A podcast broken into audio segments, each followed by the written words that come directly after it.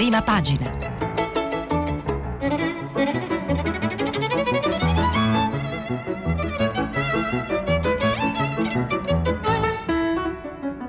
Questa settimana i giornali sono letti e commentati da Gad Lerner, giornalista del Fatto Quotidiano. Per intervenire telefonate al numero verde 800 050 333. Sms e WhatsApp, anche vocali, al numero 335 56 34 296. Cautela, estrema cautela. È come se ci fosse stato un passaparola fra le redazioni dei quotidiani, percorsi forse da un dubbio.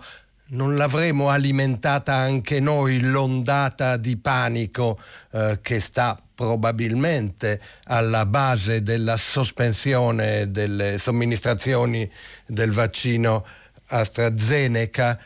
Buon martedì 16 marzo, ahimè, ricordo l'assalto di Via Fani, l'anniversario del sequestro Moro, era il lontano 1978 di 16 marzo, ma oggi appunto quel dubbio eh, che emerge in un dibattito che quasi non si può scrivere, ho visto su Facebook, è intervenuto in particolare Enrico Mentana che era stato accusato di essere con il suo telegiornale eh, uno di coloro che avevano alimentato eccessivamente l'allarme, dicevo eh, ha portato a una maggior misura nel confrontarsi con gli interrogativi che abbiamo uguali identici noi che scriviamo e voi che leggete, perché su questo terreno inesplorato nessuno è davvero esperto. Ecco allora il titolo di Avvenire Caso vaccini, nervi saldi, è quasi un monito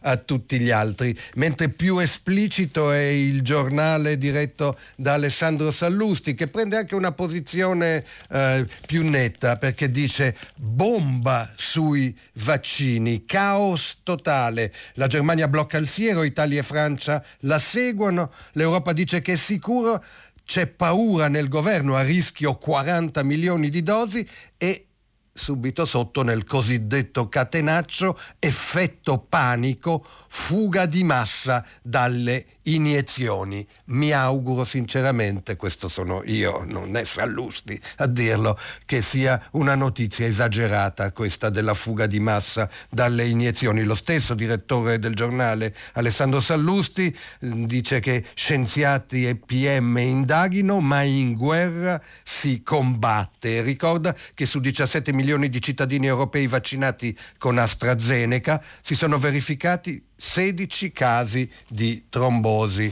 in eh, tutto. Approfitto di avere tra le mani il giornale di Sallusti per fare un riferimento anche a una telefonata di un medico di Sibari in Calabria eh, che ieri ho trattato forse un po' sbrigativamente quando chiedeva eh, eh immunità eh, per chi somministra i vaccini e eh, io gli ho risposto che insomma mi auguro che sia un fatto scontato, a pagina 8 del giornale invece si precisa lo scudo penale per chi vaccina eh, per ora ha consensi soltanto da destra, lo invocano tutte le organizzazioni di medici e infermieri, gli avvocati e anche un ex eh, PM, eh, ma eh, appunto non è ancora stato formalizzato. Io continuo, eh, scusandomi se sono stato brusco ieri, a ritenere che eh, obiettivamente nessuno potrà perseguire eh, chi somministra i vaccini e continuando, tornerò ancora su questi giornali, eh, a, a registrare eh, le perplessità per la nostra stessa azione eh, dei giorni scorsi, eh, vedo il titolo di prima pagina del manifesto che è Iniezione di sfiducia. Non ci sono nuove evidenze scientifiche sulla minore sicurezza, ma recuperare la fiducia dei cittadini non sarà facile. Segnalo il manifesto anche perché è l'unico ad aprire sul Myanmar, cioè sull'esercito che spara almeno 60 vittime, stragi e legge marziale in questo grande paese asiatico dove i manifestanti hanno bruciato anche alcune fabbriche cinesi, identificando Pechino, che pure starebbe lavorando per mediare, come la spalla economica della giunta militare. E c'è anche la richiesta di un parlamentare di Leu, Palazzotto, che chiede al Ministero degli Esteri italiano di fare chiarezza sulla presenza di nostri nostre armi utilizzate dai militari birmani. Eh, assai severo il giudizio autocritico eh, di eh, domani dove eh, è lo stesso direttore Stefano Feltri a intitolare La sospensione del vaccino ucciderà più della trombosi. Uh, e ancora ha vinto il panico. A volte sono i singoli esseri umani a comportarsi in modo istintivo, incapaci di valutare le conseguenze delle proprie azioni, a volte sono le collettività e i governi, anche quelli guidati da persone all'apparenza lucide come Merkel, Macron o Draghi. Mezza Europa sospende l'utilizzo del vaccino AstraZeneca per il sospetto che possa causare trombosi. Viene presentata come precauzionale nell'attesa che l'EMA, l'autorità europea, si pronunci questa eh, sospensione sospensione. Peccato che l'EMA abbia detto ancora ieri che sta facendo verifiche, che non ha evidenza alcuna di pericolosità e, aperte le virgolette, che i benefici nell'uso del vaccino AstraZeneca nel prevenire il Covid-19 con i suoi rischi associati di ospedalizzazione e morte sono maggiori dei rischi di effetti collaterali.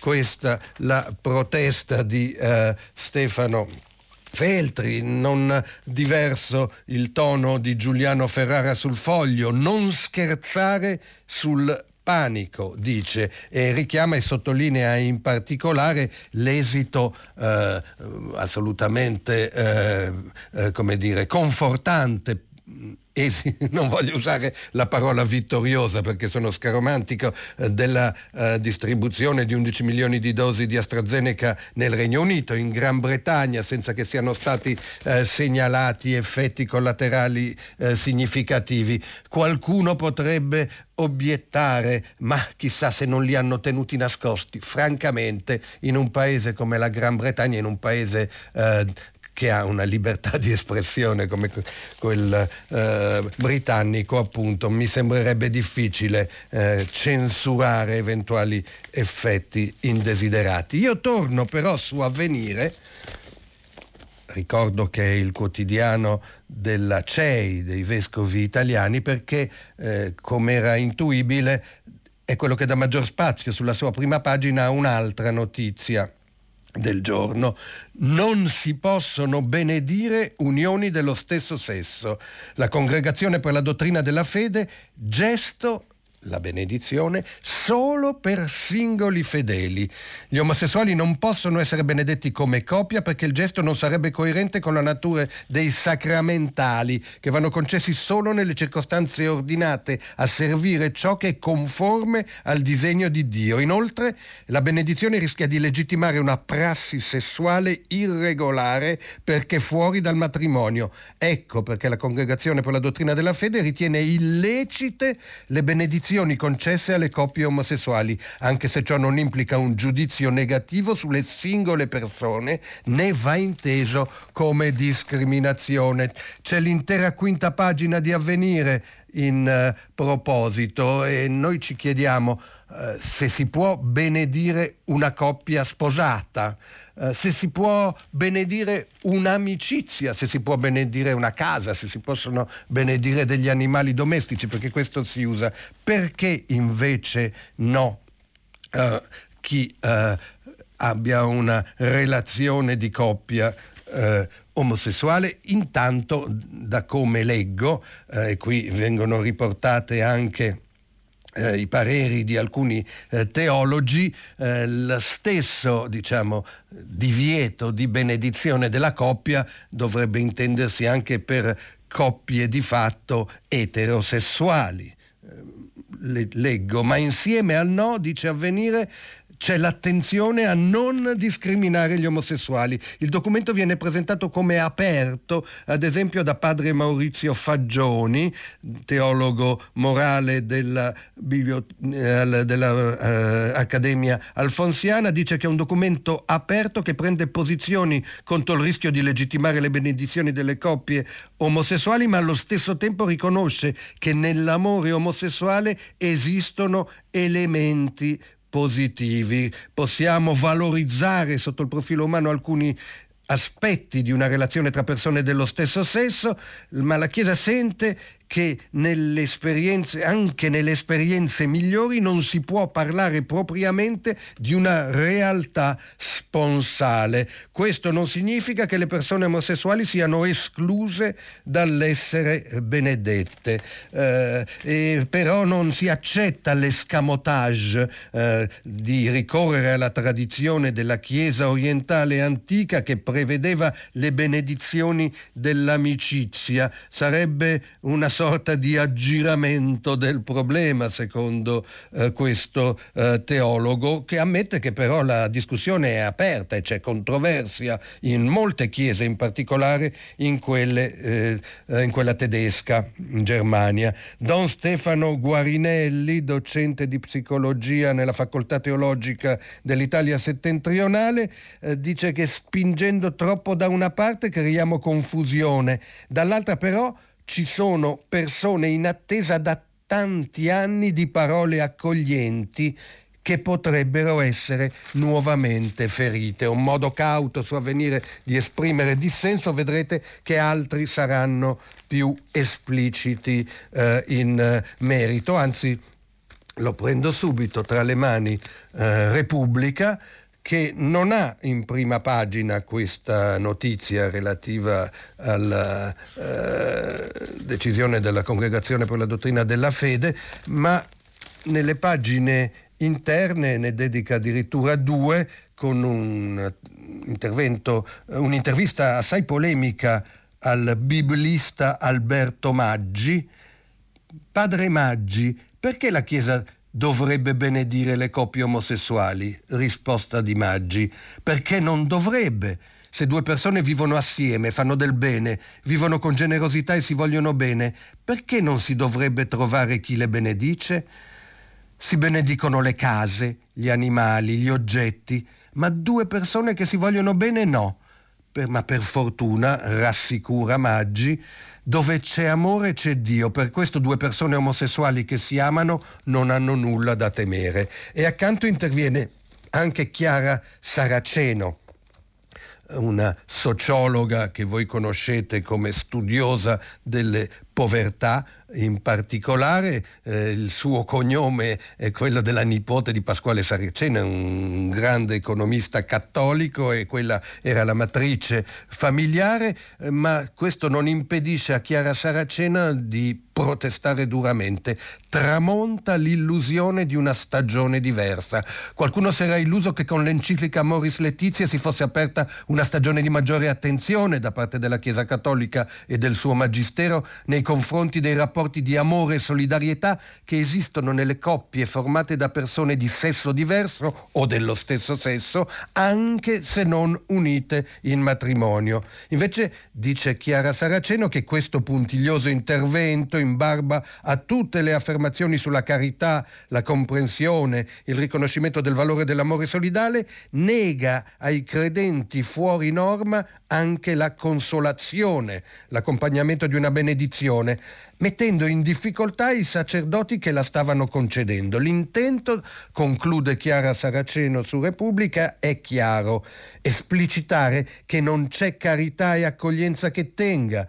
La persona omosessuale è accettata nella Chiesa solo se non agisce la propria sessualità e anche le coppie di persone di sesso diverso, non sposate, sono accolte solo se il loro amore non si esprime anche nella relazione sessuale. I fedeli sono avvertiti. Repubblica naturalmente intitola sull'Europa che blocca AstraZeneca eh, aggiungendo più sotto che la notizia che verrà mm, destinato un miliardo in più per il reddito di cittadinanza e altri aiuti per le famiglie.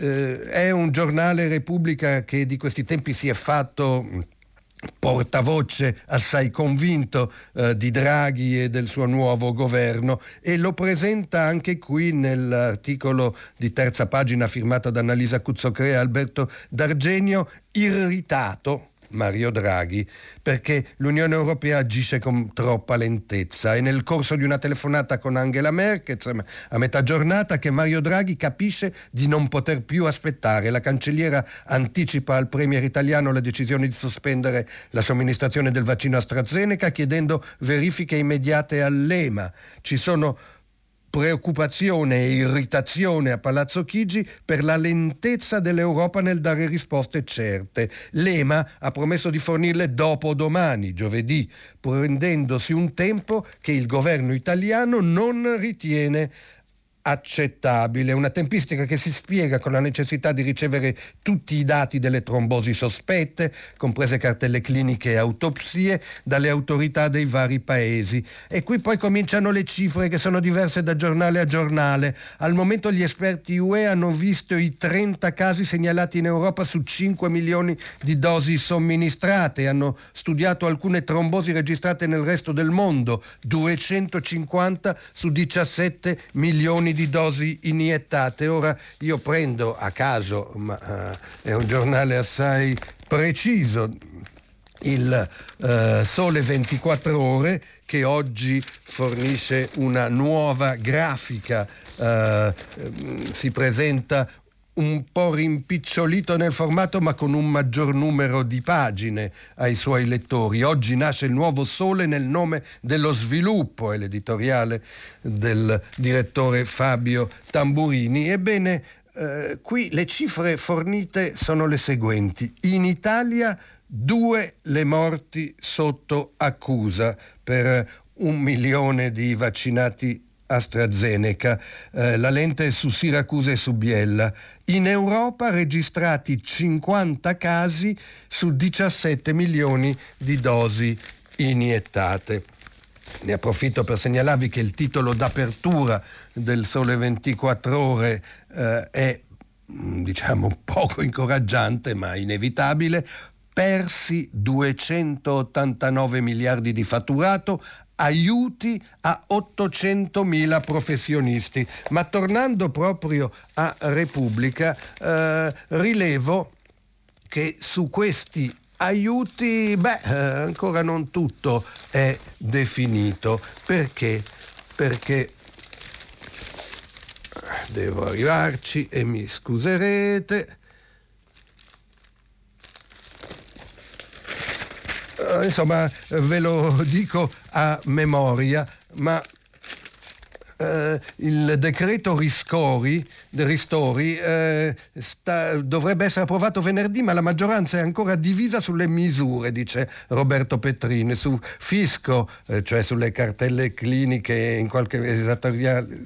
Ah, qua ci confondiamo tra la clinica e il fisco. Parlavo ovviamente adesso della sanatoria sulle vecchie cartelle esattoriali che divide la maggioranza, così come la divide l'utilizzo delle risorse del cashback e come non c'è ancora intesa sulla modifica dei ristori, tutti d'accordo a eliminare il criterio dei codici ateco, ma come eh, stabilire il meccanismo di assegnazione eh, di questi rimborsi, se vogliamo chiamarli eh, così, eh, non ci si mette d'accordo e c'è addirittura l'idea di andare in Parlamento e lasciare la parola alle Camere. Vedete che la faccenda è complicata, ma di Repubblica quest'oggi ci sono altre due notizie che volevo segnalarvi. Una l'ho trovata solo qui.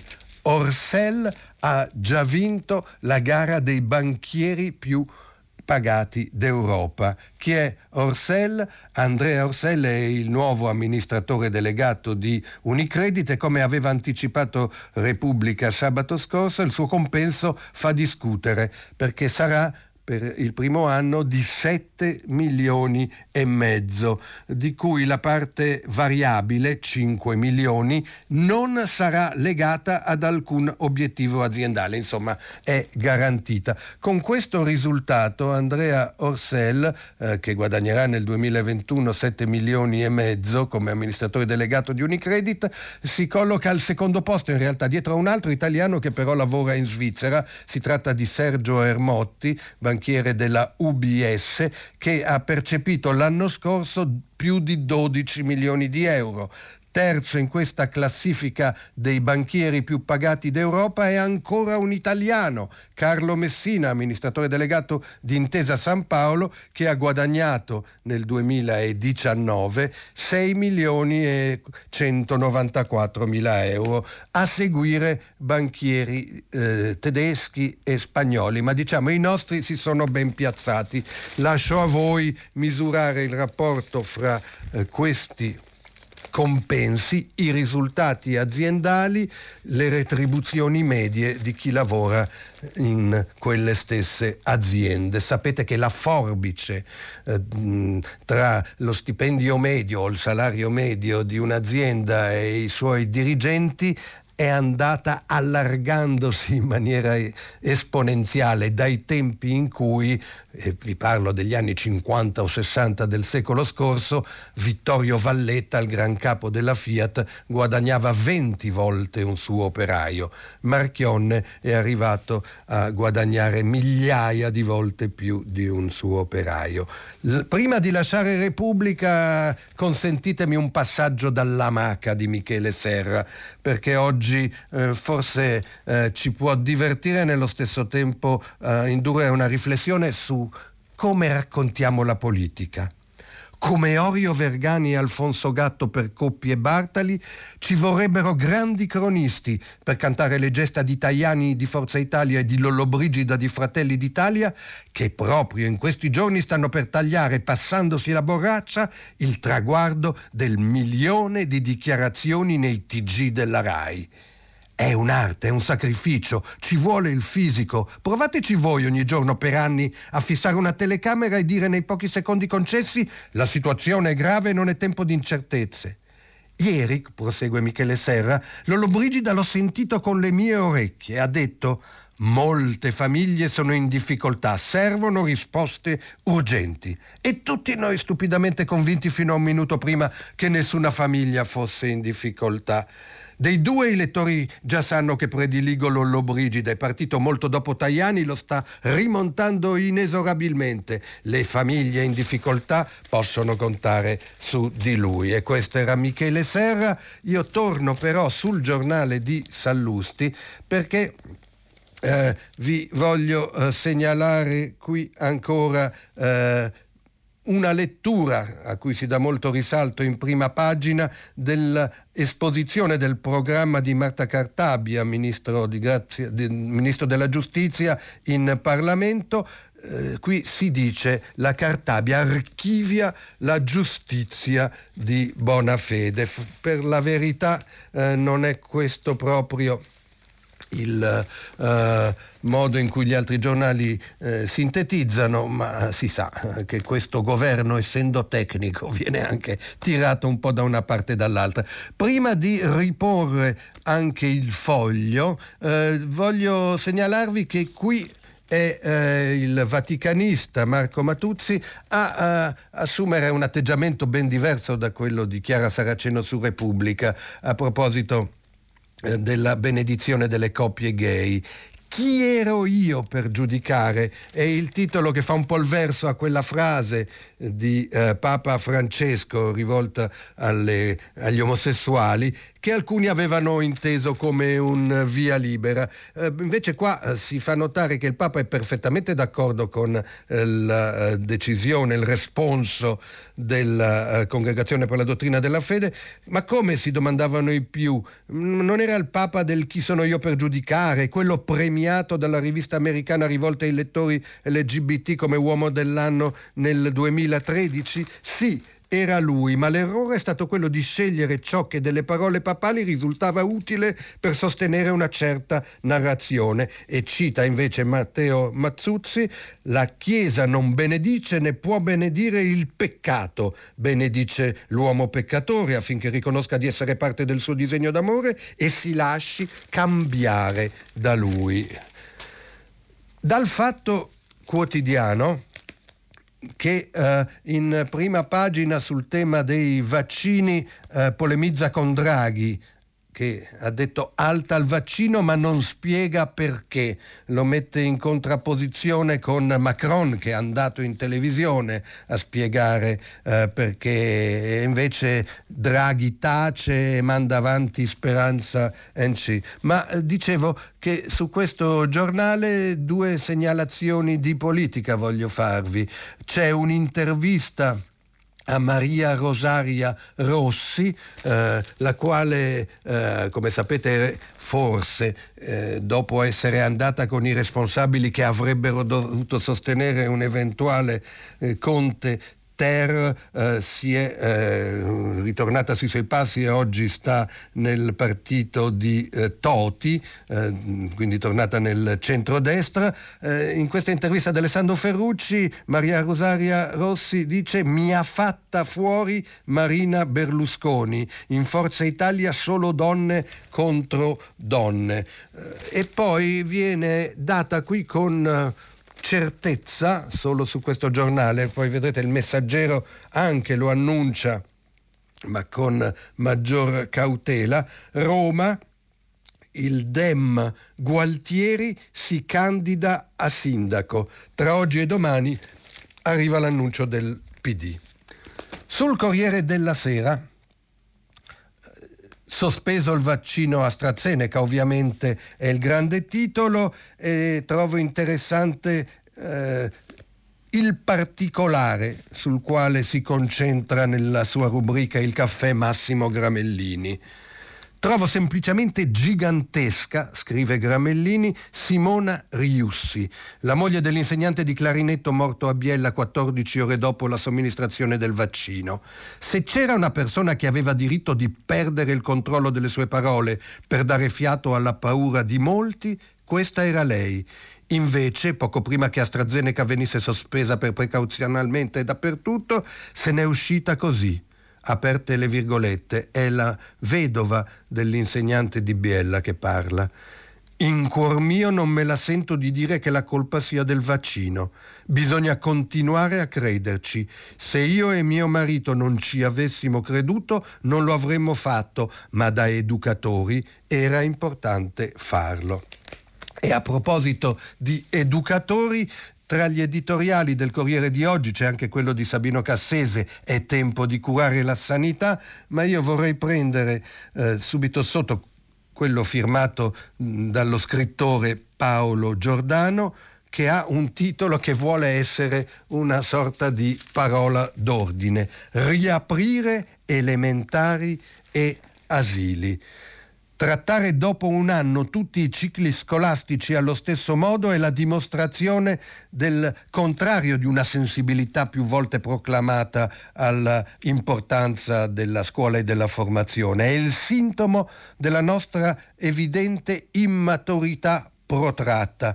Le implicazioni sociali della chiusura di nidi, materne e almeno dei primi tre anni delle scuole elementari sono molto diverse da quelle delle classi successive e naturalmente si riferisce Paolo Giordano sia al diciamo, sacrificio che di fatto viene imposto, non occorre un'indagine Istat, eh, ironizza, viene imposto alle madri, eh, molto più che ai padri, e questo diciamo, lo porta a protestare contro le tutele che mancano. Il Corriere eh, affianca eh, in pagina interna l'editoriale di Paolo Giordano a un'intervista a Agostino Miozzo, che come abbiamo annunciato ieri era il coordinatore del Comitato Tecnico Scientifico, ma ora diventa consulente del Ministro dell'Istruzione. Il mio impegno è riaprire le scuole e far immunizzare i professori.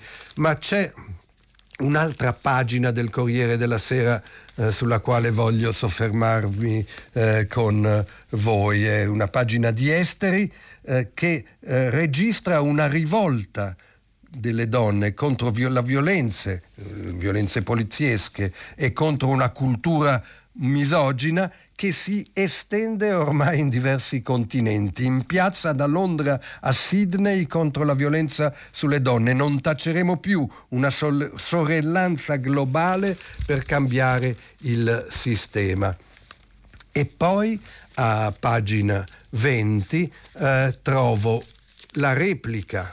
C'è molta attesa per questa sentenza che potrebbe arrivare eh, domani, così come invece alla fine del mese riguardante le tangenti cosiddette eh, eh, nigeriane sui pozzi petroliferi e qui abbiamo eh, la direzione comunicazione esterna dell'ENI che replica a Milena Gabanelli per dire che la Nigeria ha avuto vantaggi da quegli accordi petroliferi firmati con Eni e Shell che invece ne sono state penalizzate. Ma questa pagina Vedremo, è un tema delicato, sapete eh, quanto i giornali su questo siano, come dire, eh, camminino eh, sulle uova, ci sono di mezzo anche investimenti pubblicitari eh, decisivi eh, per i bilanci dei quotidiani, il che non vuol dire naturalmente che si possa o si debba subire eh, una versione dei fatti diversa da quella reale.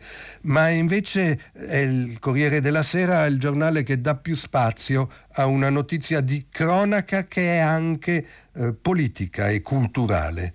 Sparò e uccise il ladro, il jeep archivia, il gommista ha agito nel panico.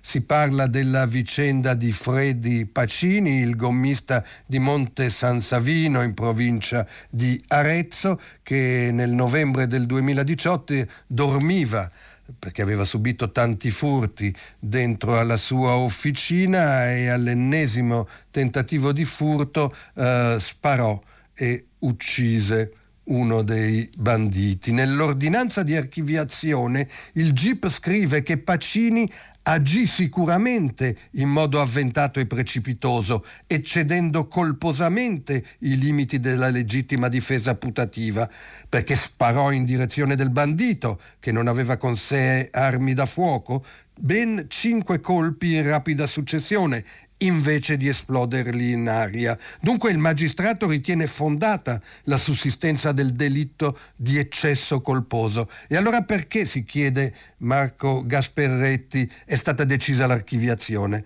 La spiegazione è giuridica. Al caso è stata applicata la legge 36 del 2019, la riforma Salvini appunto, che ha inciso in maniera profonda sulla disciplina dell'eccesso colposo, si legge nell'ordinanza. La nuova normativa prevede infatti che la punibilità in questi casi sia esclusa per chi per salvaguardare la propria incolumità agisce in stato di grave turbamento derivante dalla situazione di pericolo in atto. effettivamente Freddy Pacini ha dichiarato che si trovava in uno stato di grave turbamento e in base alla legge Salvini, non a caso Matteo Salvini ha twittato eh, plaudendo a questa eh, ordinanza, eh, in questo caso eh, i magistrati hanno riconosciuto il turbamento che ha spinto Pacini a sparare cinque colpi di pistola verso il eh, bandito. Chi ha paura di AstraZeneca è il titolo di Libero, come vedete anch'esso piuttosto cauto in materia di vaccinazioni, meno polemico eh, di quelli che ieri venivano dedicati all'inutilità del lockdown che stiamo insieme tutti eh, vivendo. Eh, un dato eh, interessante eh, che unisce eh, il quotidiano diretto da Pietro Senaldi e Vittorio Feltri come direttore onorario, come direttore fondatore e eh, invece la verità diretta da Maurizio Belpietro è che su entrambi questi giornali si aggiunge che eh, a Bruxelles iniziano a litigare è che i paesi chiedono di utilizzare lo Sputnik. Eh, cosa vuol dire che i paesi chiedono di utilizzare il vaccino eh, sovietico? Sapete che già ci furono eh, delle eh, controversie legate al fatto che un imprenditore della provincia di Milano, lombarda comunque, aveva eh, predisposto gli impianti eh, ma che dall'Unione Europea, dallo stesso governo italiano, gli è arrivato un freno. Sapete che la guerra dei vaccini è anche guerra geopolitica e diplomatica, ad esempio il Dipartimento di Stato eh, americano eh, disincentiva fortemente i paesi alleati dall'utilizzare il vaccino russo, del quale ancora eh, l'EMA non ha, utili- non ha esaminato. Non, ma dovrebbe accadere entro la fine del mese l'efficacia. Uh, allora, Bruxelles alle corde va su Sputnik, quattro paesi pronti a produrlo, è il titolo della verità in terza pagina. Eh, per avviare formalmente il processo, spiegano, sono necessarie le richieste da quattro Stati membri. L'Ungheria e la Slovacchia hanno già acquistato le dosi russe. La Repubblica Ceca è interessata a farlo e, sempre secondo fonti europee, scrive Camilla Conti, l'Italia starebbe valutando la possibilità. Quindi, come auspicato fortemente da eh, eh, Salvini e la Meloni, qui la politica e i vaccini, come vedete, si intrecciano e non so in base a quale eh, cognizioni di eh, eh, tipo scientifico, ma si ipotizza che l'Italia possa essere il quarto paese eh, dell'Unione che chiede all'Unione stessa di avviare un processo per l'utilizzo eh, dello Sputnik. Francamente, dopo le insistite dichiarazioni di Draghi sul profilo atlantico, oltre che europeista del nostro governo, avrei dei dubbi sulla possibilità che l'Italia sia eh, così d'avanguardia nell'aprire a Putin. Resta il fatto che viene aggiunto tra le righe, ma che è doveroso eh, nella nostra comunicazione eh, precisare, in ogni caso il vaccino russo sarebbe in ritardo viste le capacità produttive limitate perché per l'avvio di nuove produzioni o per le riconversioni degli stabilimenti sono necessari alcuni mesi, quindi eh, eh, come dire, eh, non eh, eh, immaginiamo soluzioni salvifiche con eccesso di eh, disinvoltura. vorrei dedicare qualche minuto a una notizia che già ieri ha fatto discutere eh, i nostri ascoltatori e che poi è stata ripresa in tutta la città ne parla, e cioè il tema proposto da Enrico Letta del voto ai sedicenni. Uh, chi si schiera decisamente contro, in questo caso, è di nuovo il direttore di Libero Pietro Senaldi. Eh, chi fa votare i sedicenni non sa nulla di loro. Il PD giovanilista ignora i giovani. Il nipote di Cotanto Gianni, Enrico Letta, come sapete, è nipote di Gianni Letta, guarda a stranieri e giovani ma non sa chi sono. I primi infatti, forse perché conoscono il nostro paese meno di chi è qui da generazioni e ne sono meno esasperati, risultano più sovranisti dell'italiano medio. L'immigrato integrato di seconda generazione vota Lega piuttosto che PD, scrive Senaldi.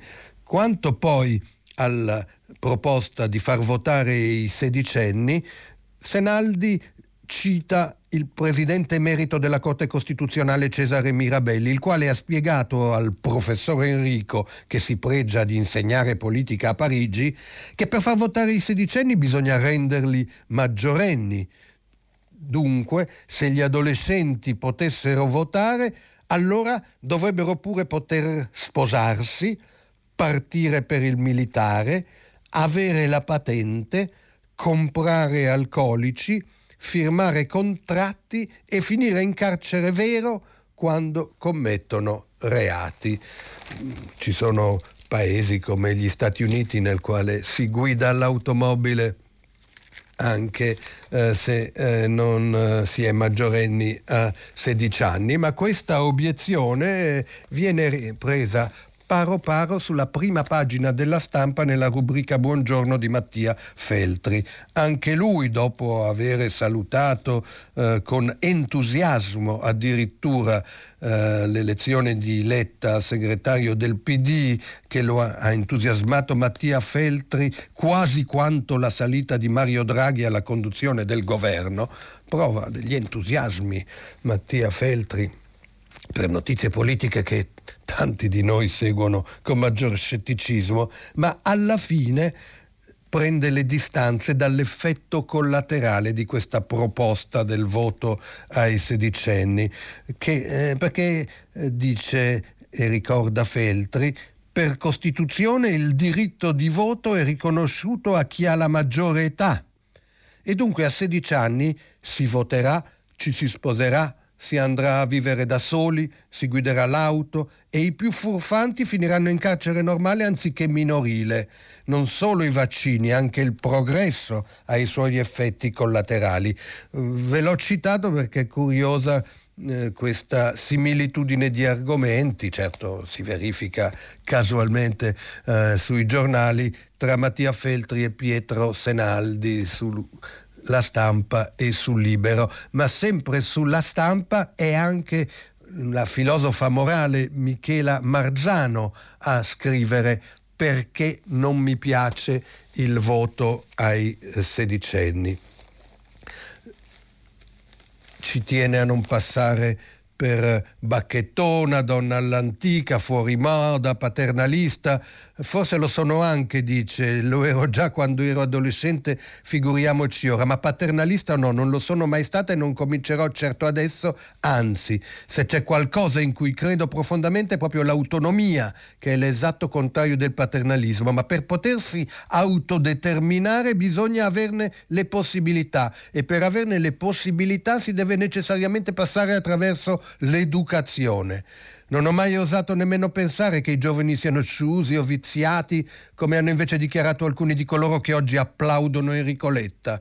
Penso l'opposto, ma secondo Michela Marzano, eh, è compito della politica, invece di andare a caccia di nuovi voti, è quello di dare a tutti e tutti gli strumenti adeguati per crescere e per formarsi uno spirito critico. Mi pare che riprenda gli argomenti che ieri Clelia da Reggio Emilia ci proponeva. Prima la scuola, prima l'istruzione e solo a quel punto eventualmente il diritto di voto ai sedicenni, i quali, sia detto per inciso a proposito delle osservazioni di Mattia Feltri e di Pietro Senaldi, eh, potrebbero come dire, essere eh, riconosciuti con diritto di voto anche senza, eh, come dire, per questo ehm, eh, modificare eh, la, il tema della maggiore età in Costituzione. Una riforma costituzionale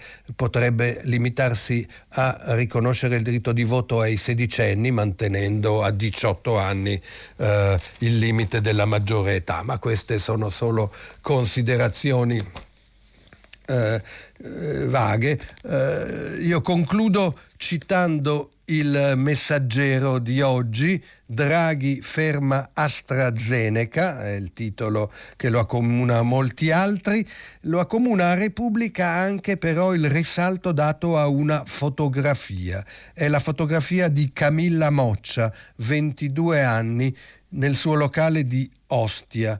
Ora chiude non mi arrendo, dice, ma la vediamo quasi accucciata in ginocchio, seduta davanti alla sua cucina industriale. Eh, il primo giorno in rosso, la fotografia dello sconforto e della fatica di questa giovane donna eh, che vede interrompersi un'attività appena avviata diventa, come si suol dire ormai, virale e come tale il messaggero ce la propone. Con ciò alle 8 chiudo la mia rassegna stampa e aspetto fra pochi minuti le vostre telefonate. Rieccoci per addentrarci insieme nell'incognito. Lo vedo già da eh, numerosi messaggi che sono arrivati WhatsApp o SMS. Lasciate che ve ne citi alcuni prima di ascoltare eh, la prima telefonata. Vedo Marina che propone di immunizzare i ragazzi per primi in modo che finalmente possano andare a scuola e uscire in sicurezza. Uh, c'è invece uh, Antonio che spiritosamente dice io non ho mai vinto la lotteria di Capodanno, il Superenalotto e neanche la tombola, non vorrei essere così sfortunato da beccare la fiala letale del vaccino, meglio non rischiare la salute, contrapponendosi a Savina da Udine che segnala che essendo volontaria l'adesione alla vaccinazione non c'è giustificazione alla sua sospensione. Chi vuole farsi vaccinare si assume il rischio di eventuali complicanze. Io voglio farmi vaccinare, lei dice al contrario di Antonio. Vedete eh, diciamo quale genere di controversie si aprono e si aprono anche tutti i piani di possibile dietrologia, perché in un uh, altro lungo messaggio non firmato uh, si afferma che l'ostracismo mediatico e politico ad AstraZeneca deriverebbe dal fatto semplice che chi lo ha prodotto non lo ritiene una merce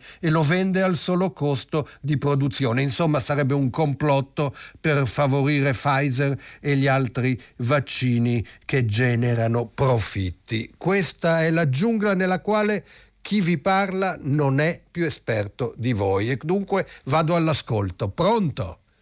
Eh, buongiorno Gadlerner, io mi chiamo Giuseppe, telefono dalla zona di Ravenna. Io innanzitutto è un gran piacere parlare con lei perché io la seguo fino dai, dai tempi in cui lei era direttore di lotta continua, eh. quindi abbiamo fatto un lungo percorso insieme. Direttore io... mai, ma lotta continua sì. Mi dica comunque la domanda.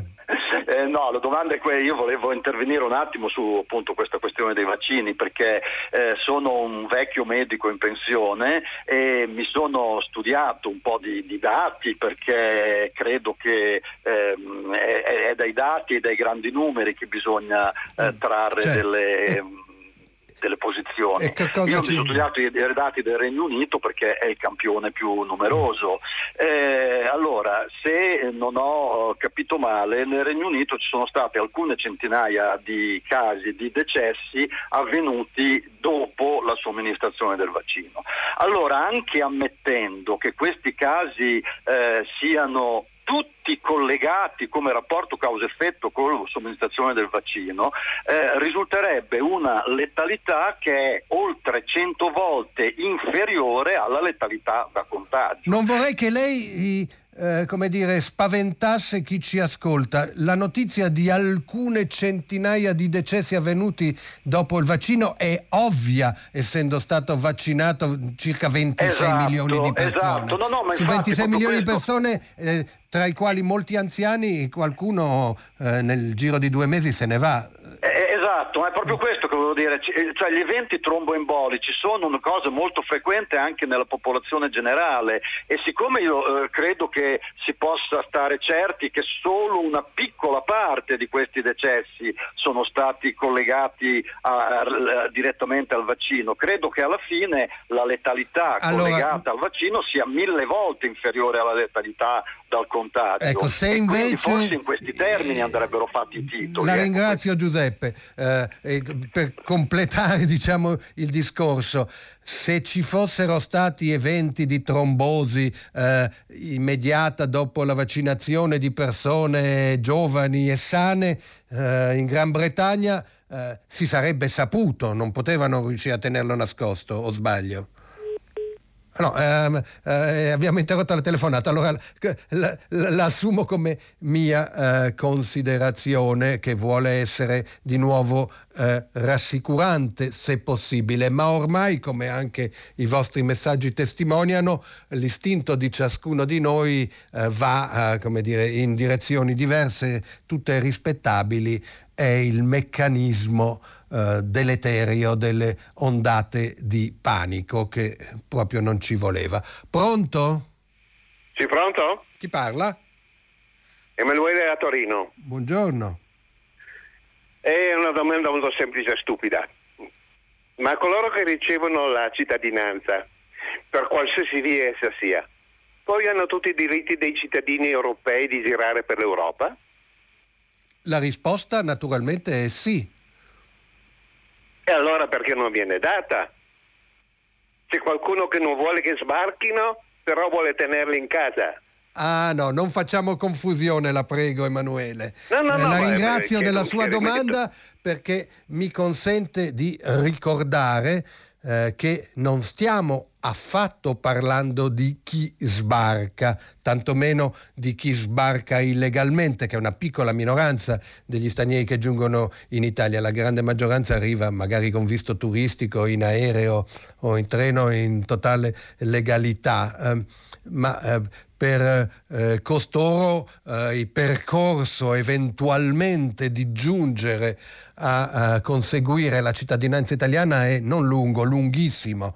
Ci vogliono come minimo dieci anni continuativi di residenza nel nostro paese per fare la domanda di naturalizzazione come cittadini italiani e dopo che hai fatto la domanda di solito ne passano ancora un paio di anni. Quindi eh, eh, chi sbarca eh, lei dice eh, che bello, lo rendiamo cittadino italiano così se ne va subito in Germania, in Svezia in Norvegia. No, eh, non è così. Eh, qui stiamo parlando invece di bambini e di minorenni che sono per la grande maggioranza nati nel nostro paese, hanno cominciato un percorso di studi nella scuola dell'obbligo e che in automatico dovrebbero all'età di 18 anni conseguire il passaporto. Ora, lasciatelo dire a chi in quell'età era apolide, non aveva il passaporto.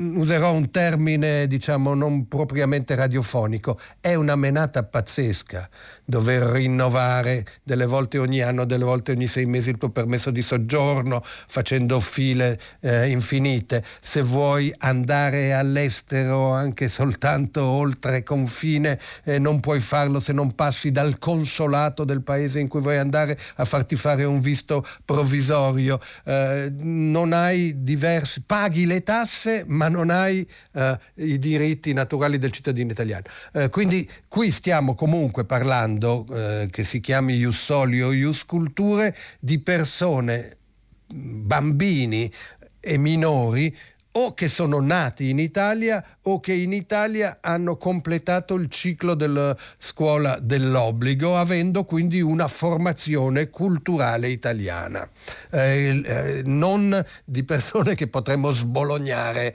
dandogli il nostro passaporto. Grazie Emanuele. E passo alla prossima telefonata, pronto? Pronto? Chi parla? Eh, sono Franca e parlo da Viterbo. Mi dica. Ehm, io vorrei parlare del caso PD. Ehm, io ho sentito il discorso di Enrico Letta e mi sarei aspettata delle proposte concrete e non divisive e soprattutto orientate al lavoro. Eh, in Italia ci sono 5 milioni e 600 mila persone in difficoltà, eh, 5 milioni e 600 mila poveri, un milione in più del- dell'anno scorso a causa del, del- Covid. E tra questi ci sono i disoccupati, i sottooccupati e quindi mh, avrei voluto che eh, chi si candida a ehm, dirigere un partito che secondo me dovrebbe essere ancora un partito di sinistra dovrebbe occuparsi del salario minimo come prima cosa e, e poi di, dare, di aiutare le piccole imprese, quelle che non ce la fanno, quelle che eh, sono assillate dalla, dalla criminalità organizzata e, e, e- quindi eh, si devono indebitare. Ehm, anche la Gabbanelli ha detto che i soldi spesso dati alle grandi imprese eh, non sono stati reinvestiti questi soldi e, e quindi partirei dal basso insomma e, e poi invece del, del um, um, di dare il voto ai sedicenni io avrei parlato del lavoro ai diciottenni, a quelli che escono da scuola e Va bene. comunque È, è molto chiaro. Mi sarei, mi sarei aspettata un discorso più di sinistra che partisse dal basso.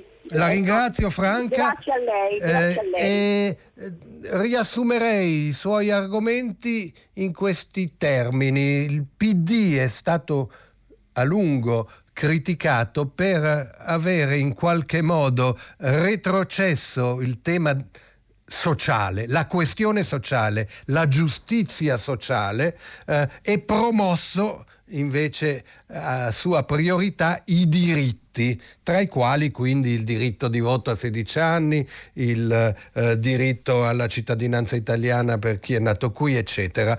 È un tema delicatissimo perché questo è tipico di un partito eh, meno di classe eh, i partiti della sinistra nacquero come rappresentanti degli interessi delle classi subalterne, anzi erano formati da operai e contadini che si acculturavano e andavano a dirigere questi partiti. Questa ne era l'origine e dunque non si collocavano in una posizione, diciamo così, interclassista di eh, equilibrio e di eh, neutralità fra i diversi interessi economici. Credo che dietro alla sua critica ci sia questo e che questo spieghi anche il recidersi che si è verificato dei legami tradizionali fra eh, i partiti della sinistra e i quartieri proletari, si diceva una volta, le periferie delle grandi città. Questa è la grande sfida che anche eh, Letta ha dichiarato di essere consapevole di avere davanti quando diceva non possiamo più essere soltanto il partito dello ZTL, cioè dei centri storici e delle borghesie eh, illuminate. Poi sulle soluzioni è difficilissimo, c'è stata una resistenza forte anche con argomenti tra virgolette di sinistra alla proposta del reddito di cittadinanza quando lo avanzò il Movimento 5 Stelle. Oggi invece vedo che eh, Repubblica scrive in prima pagina che Draghi intende aggiungerci un miliardo e meno male che c'è stato reddito di cittadinanza eh, in questa fase eh, così difficile. Sul salario minimo di cui lei parla eh, credo che Maurizio Landini e la CGL avrebbero da ridire perché eh, rischia di penalizzare chi dispone di un contratto di lavoro, è molto complesso come eh, seguire diciamo, una priorità, come ritornare a dare priorità alla questione sociale senza per questo, se permette, eh, penalizzare i diritti, perché l'altro elemento fondativo della sinistra è proprio il principio di uguaglianza. Alle 8 e 18 minuti sentiamo un'altra telefonata, poi leggeremo dei nuovi messaggi. Pronto? Pronto, buongiorno, signor Gad. Sono Abdul, chiamo dalla provincia di Ravenna. Mi dica, oggi Ravenna Dunque... doppia, benissimo. Dunque, eh, io eh, invece le chiederei eh, un piccolo commento su uh, cose che non si sentono quasi mai, a meno che non li abbia sentiti io. Eh, la, la, normalizzazione dei rapporti tra Marocco e Israele. Sì. Ne avrà sentito parlare certo. sicuramente. E poi la questione del Sahara occidentale, uh-huh. eh, il riconoscimento degli americani, di, di, di, di Trump piuttosto. E, lo sa benissimo che i rapporti tra Algeria e Marocco sono quelle che sono se, se, ci può un po' illuminare, ma soprattutto sulla questione della normalizzazione dei rapporti tra, eh, tra Israele e, e Marocco. Le Grazie. rispondo subito, mi toglie una curiosità, lei è cittadino italiano o è cittadino no, marocchino? No, no, non lo so. Da quanti anni vive in questo paese? Io sono arrivato in Italia nel 93. Quindi sono passati 30 anni. Eh. È questione di redditi, eccetera, eccetera. No, no, no, I miei figli invece ce l'hanno sono nati qui, guarda caso. Bene, la ringrazio Abdul eh, della non sua telefonata. Lei tocca un tema di politica internazionale delicatissimo perché ci fu come uno scambio, una contropartita. Trump è uno degli ultimi eh, eh, così, provvedimenti di politica estera che riuscì a conseguire prima di perdere le elezioni con Biden. Eh, convinse il re del Marocco a uh, formalizzare con un riconoscimento pieno i suoi rapporti diplomatici con lo Stato di Israele, in realtà rapporti c'erano già da tempo ma non formalizzati, in cambio di una dichiarazione solenne degli Stati Uniti che assegnava questa regione controversa che è eh, il Sahara occidentale al Marocco. Eh, cosa che per eh, i regnanti eh, marocchini è cruciale, molto eh, importante anche sul piano simbolico. Sono avvenuti diversi scambi di questo tipo, anche eh, i cosiddetti accordi di Abramo fra Israele e gli Emirati Arabi Uniti, ai quali si sono aggiunti poi il Bahrain e l'Oman, hanno avuto oh, questa eh, falsariga. Eh, sono accordi positivi quando eh, eh, come dire, violano il tabù dell'inimicizia eh, fra arabi ed ebrei, eh, che poi abbiano un effetto positivo di stabilizzazione dell'area del Medio Oriente, beh questo è ancora tutto da dimostrare. Eh, se permette adesso io voglio leggervi il messaggio di Sandra che si rallegra del fatto che abbiamo posto l'accento sul salario medio di un bancario. Lei che è un'ex bancaria in pensione dice che ora i neoassunti guadagnano meno di me assunta nel 1980, è scandaloso che non se ne parli eh, e tutto il sentimento di livore contro le banche si riversa contro i poveri sportellisti che certo non guadagnano 7 milioni e mezzo in un anno come l'amministratore delegato della loro eh, eh, filiale.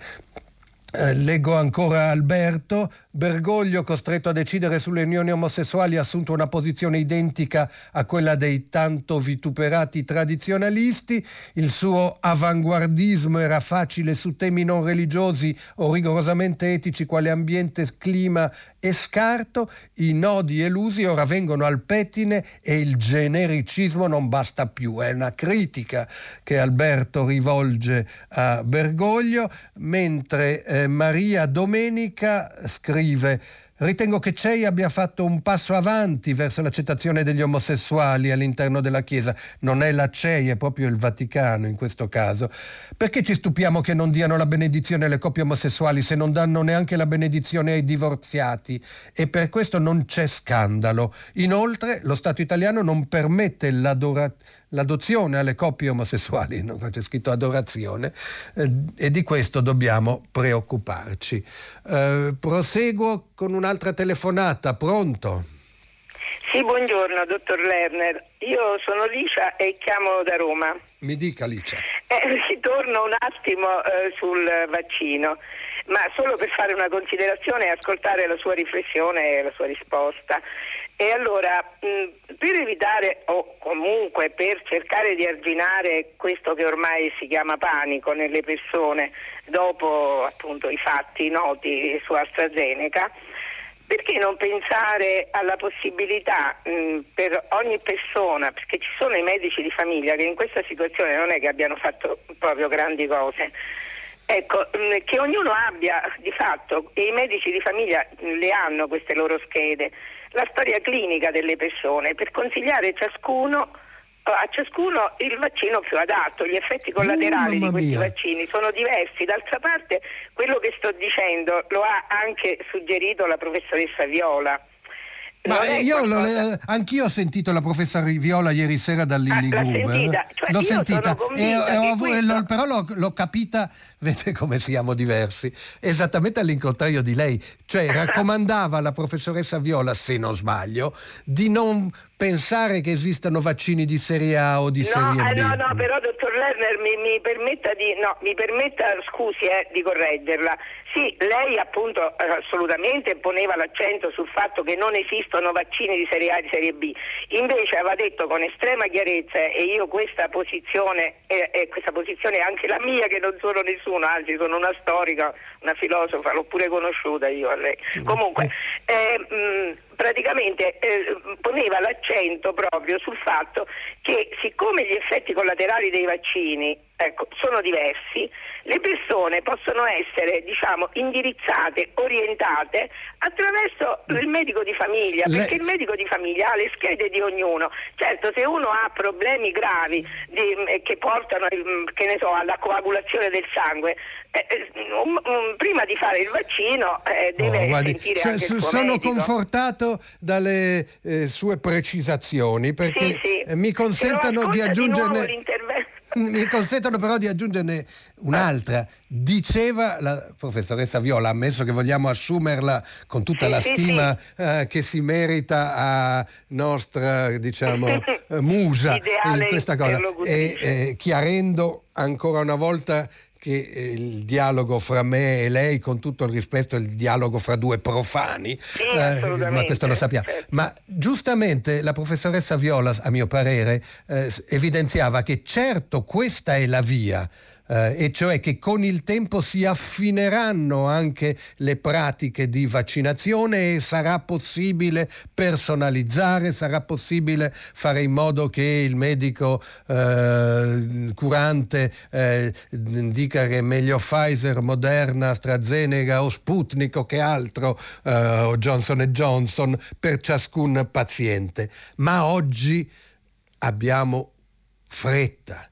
Oggi il tema è quello di eh, immunizzarci eh, in massa e non abbiamo ancora eh, il tempo. Eh, oggi vedo le, le cronache milanesi dei giornali di oggi ci dicono che soltanto la sospensione eh, di AstraZeneca fino a giovedì eh, ha fatto sì che 33.000 dosi a Milano non si possano somministrare oggi. È un guaio grossissimo. Il problema è di raggiungere il più presto possibile un grande numero di vaccinati, ma siccome ancora non sappiamo non lo sanno nemmeno i grandi esperti, hanno l'onestà di dichiararcelo, quanto dura l'effetto del vaccino, eh, quanti nuove vaccinazioni eh, sarà, quanti richiami, come viene detto, sarà necessario effettuare. Speriamo che nel frattempo la macchina v- eh, si affini eh, nella direzione da lei auspicata, Licia.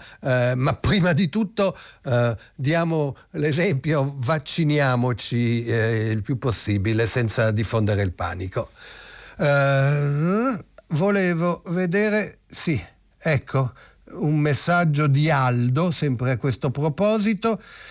Caro Lerner, è ovvio che a livello statistico i benefici apportati dal vaccino AstraZeneca sono superiori alle reazioni avverse, ci mancherebbe altro, ma bisogna anche mettersi nei panni del povero Cristo che va a vaccinarsi. Sarà legittimo o no che sia preoccupato, considerato anche il balletto sull'età media di somministrazione, la poca chiarezza sulla copertura che AstraZeneca garantirebbe? Eh, 70% punto interrogativo. Approfondire non mi pare sia inopportuno. E chi dice che sia un- inopportuno approfondire e informare? Eh, io credo che quello che deve eh, mutare è l'atteggiamento sospettoso, eh, come se ci fosse qualcuno eh, che vuole tenerci nascosto il male che ci verrà inflitto posso dire di avere relazione con insegnanti che hanno dopo ricevuto il vaccino e ne hanno avuto momenti di malessere, di febbre eh, nei giorni successivi. È spiacevole, ma è certamente più spiacevole prendersi il Covid. Eh, per cui eh, è più che legittimo, eh, come dire, avere un po' di FIFA, eh, è più che legittimo chiedere sempre maggiori chiarimenti, ma eh, la paura che hanno provato evidentemente anche Merkel, Draghi e Macron è una paura contagiosissima, quasi più del Covid-19. Un'altra telefonata, pronto? Pronto, sono Don Franco Cecchina, Monsignore, mh, ma non troppo da Milano, quando lei era direttore, a quei tempi io ero direttore di Radio A. Volevo intervenire sul discorso della benedizione degli omosessuali. Mi dice prima, eh, se, è ovvio che era scherzoso, ma in che senso Monsignore ma non troppo? sì, eh, allora ehm, io farei una distinzione ben precisa. È un conto il sacramento che si dà a un uomo o una donna perché nel progetto di Dio. È un conto dare una benedizione di omosessuali, sono due cose diverse e nella mia esperienza pastorale aiutare le persone a avere un dominio della propria sessualità, a relazionarsi in un modo corretto è importantissimo. In che senso dominio sulla propria sessualità?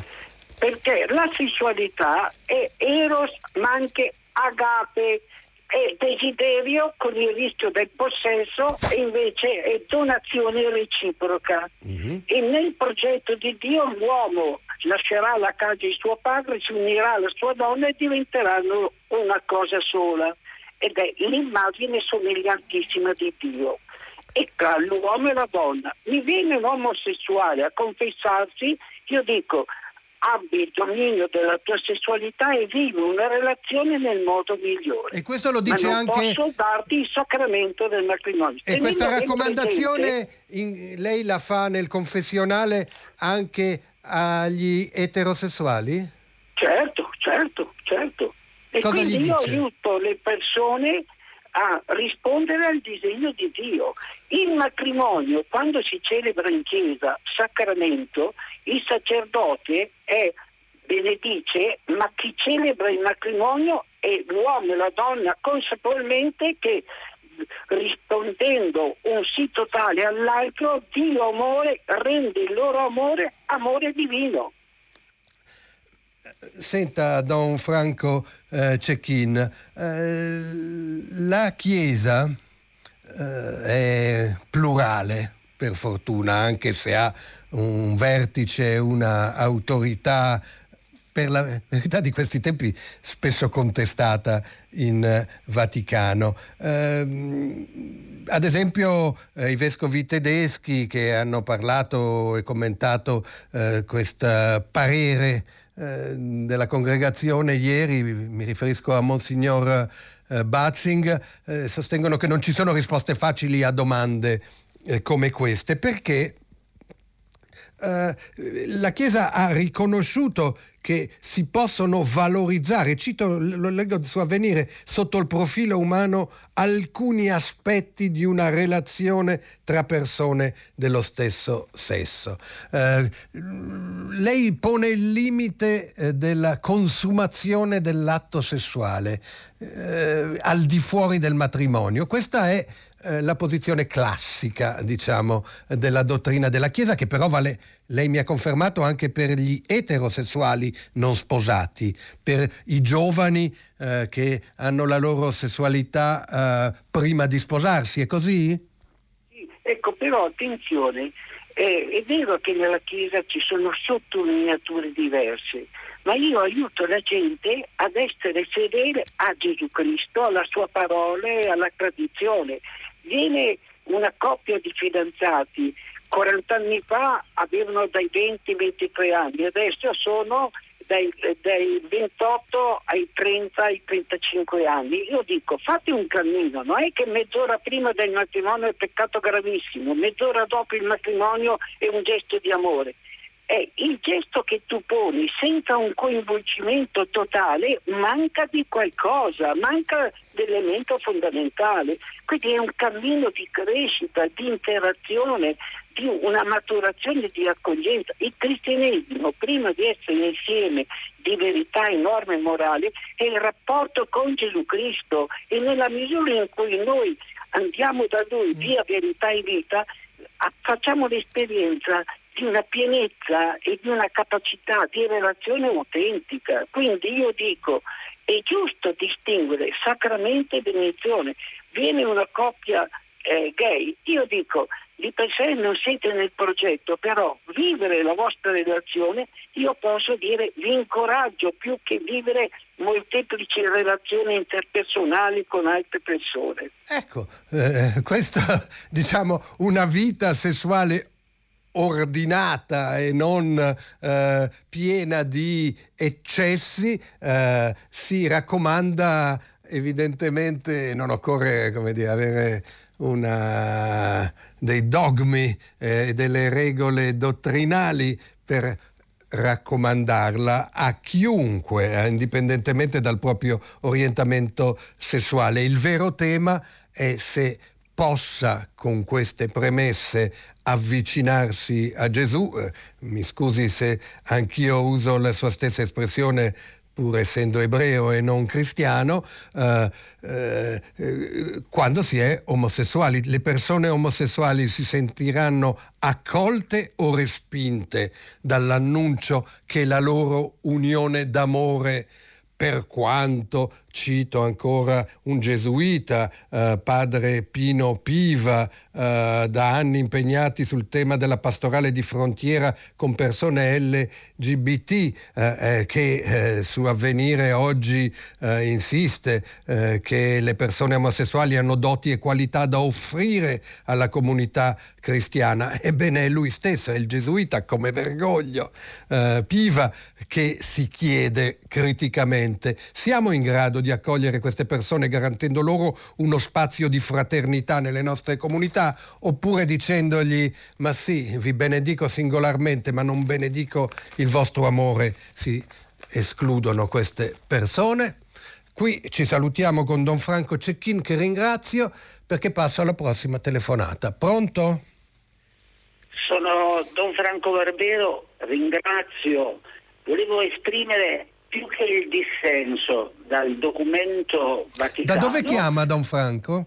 Io chiamo da Pinerolo, sì. dove animo una decina di comunità cristiane di base dentro la Chiesa Cattolica e sono legato ad un gruppo di teologi tedeschi, francesi, italiani lavoriamo come uomini e donne su questa ricerca. Anche perché Ma Pinerolo è sede, anni, è sede, di una chiesa valdese importante, cioè di una chiesa vicini, tra virgolette eretica, definita tale nel passato. Una chiesa valdese molto viva, molto aperta, eh. Eh, condividiamo anche delle unioni, ma vorrei dire agli omosessuali che il riferimento per una fede adulta non può più essere un documento assolutamente eh, alieno, lontano dalla scienza biblica, dall'antropologia un po' consapevole. Dobbiamo riferirci al Vangelo, alle scritture, Quindi alla lei, Genesi, dove c'è l'accoglienza. Lei, Don Franco inclusivo. Barbero da, a Pinerolo,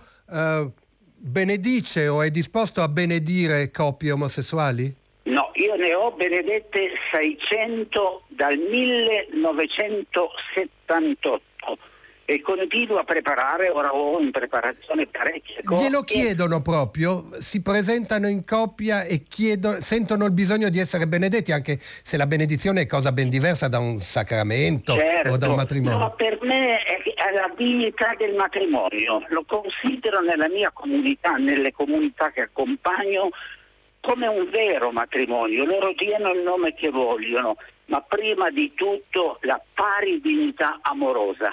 Non si tratta di una tendenza, si presentano, chiedono di essere accolti, fanno un lungo cammino certamente di preparazione, di verifica. Quindi... Ma che, quindi questa risposta al dubium, come si chiama, fornita ieri dalla Congregazione della Dottrina della Fede, l'ha delusa? Sì, io ho letto questo documento, forse lei non sa che io domani pubblico un libro senza chiedere permesso dall'editore Mille eh, eh, questi non... libri in cui ho partecipato sempre a questa Va lotta Quindi... è una fede adulta, adulta che guarda il Vangelo e guarda alla felicità delle persone. La ringrazio perché grazie a lei abbiamo avuto una pluralità di espressioni anche da consacrati. Due, due diversi Don Franco hanno parlato questa mattina a prima pagina, entrambi li ringrazio. A Pinerolo le coppie omosessuali, se lo chiedono, vengono benedette da un sacerdote cattolico. E alle 8.39 noi andiamo a un'altra telefonata. Pronto? Eh, buongiorno, sono Piero, telefono dalla provincia di Macerata. Volevo farle una domanda riguardo alla, alla vaccinazione con il vaccino AstraZeneca, mm. il quale non copre ovviamente eh, malattie cardiovascolari, copre eh, Covid. Certo. E, e, io sono un, eh, un cardiopatico. E una mattina eh, sono andato a fare una visita di, cont- di controllo prima di avere eh, i, i, miei primi sintomi concreti di cardiopatia e, e dopo quattro ore dalla visita, che era andata in termini relativamente positivi, ho avuto un infarto. Io non ho fatto la correlazione tra il mio infarto e il fatto che la mattina sono andato a fare la visita cardiologica. Come così non è possibile dire che un, eh, un, un problema cardio, di cardiopatia è correlato con il fatto che io la mattina sono andato a fare il vaccino Covid, perché questo, queste conseguenze sono state escluse da tutta una serie di verifiche che eh, eh, eh, le, le, istituzioni. La, la, la, ringrazio, eh, la, ringrazio, di questa parola di eh, razionalità accompagnata diciamo, alla dichiarazione di una patologia frequentissima e che viene naturalmente esaminata e verificata allorquando ciascuno di noi eh, arriva al suo turno e eh, va a vaccinarsi con personale medico e paramedico. Non è che veniamo messi in fila eh, come del bestiame da marchiare indifferentemente. Ciascuno segnala eh, le proprie condizioni, allergie, patologie eh, dopo la vaccinazione che viene somministrata somministrata se ritenuto opportuno, ma quasi sempre è opportuno, si resta lì eh, alcuni minuti per verificare che non ci siano eh, reazioni negative eh, immediate. Insomma, eh, bisogna avere fiducia e crederci eh, se vogliamo eh, vincere collettivamente una paura dalla quale non abbiamo da guadagnarci niente di buono. Pensare che ti salvi perché non ti vaccini è proprio come andare da solo verso un rischio assai maggiore. Il tempo a nostra disposizione anche quest'oggi è scaduto. Eh, dopo il giornale radio c'è pagina 3 con Edoardo Camurri che saluto e poi primo movimento musica meravigliosa di Radio 3 e alle 10 tutta la città ne parla dove verrà approfondito uno dei temi che avete posto nel nostro dialogo che proseguirà domani mattina a partire dalle 7 e un quarto. Una buona giornata a tutti.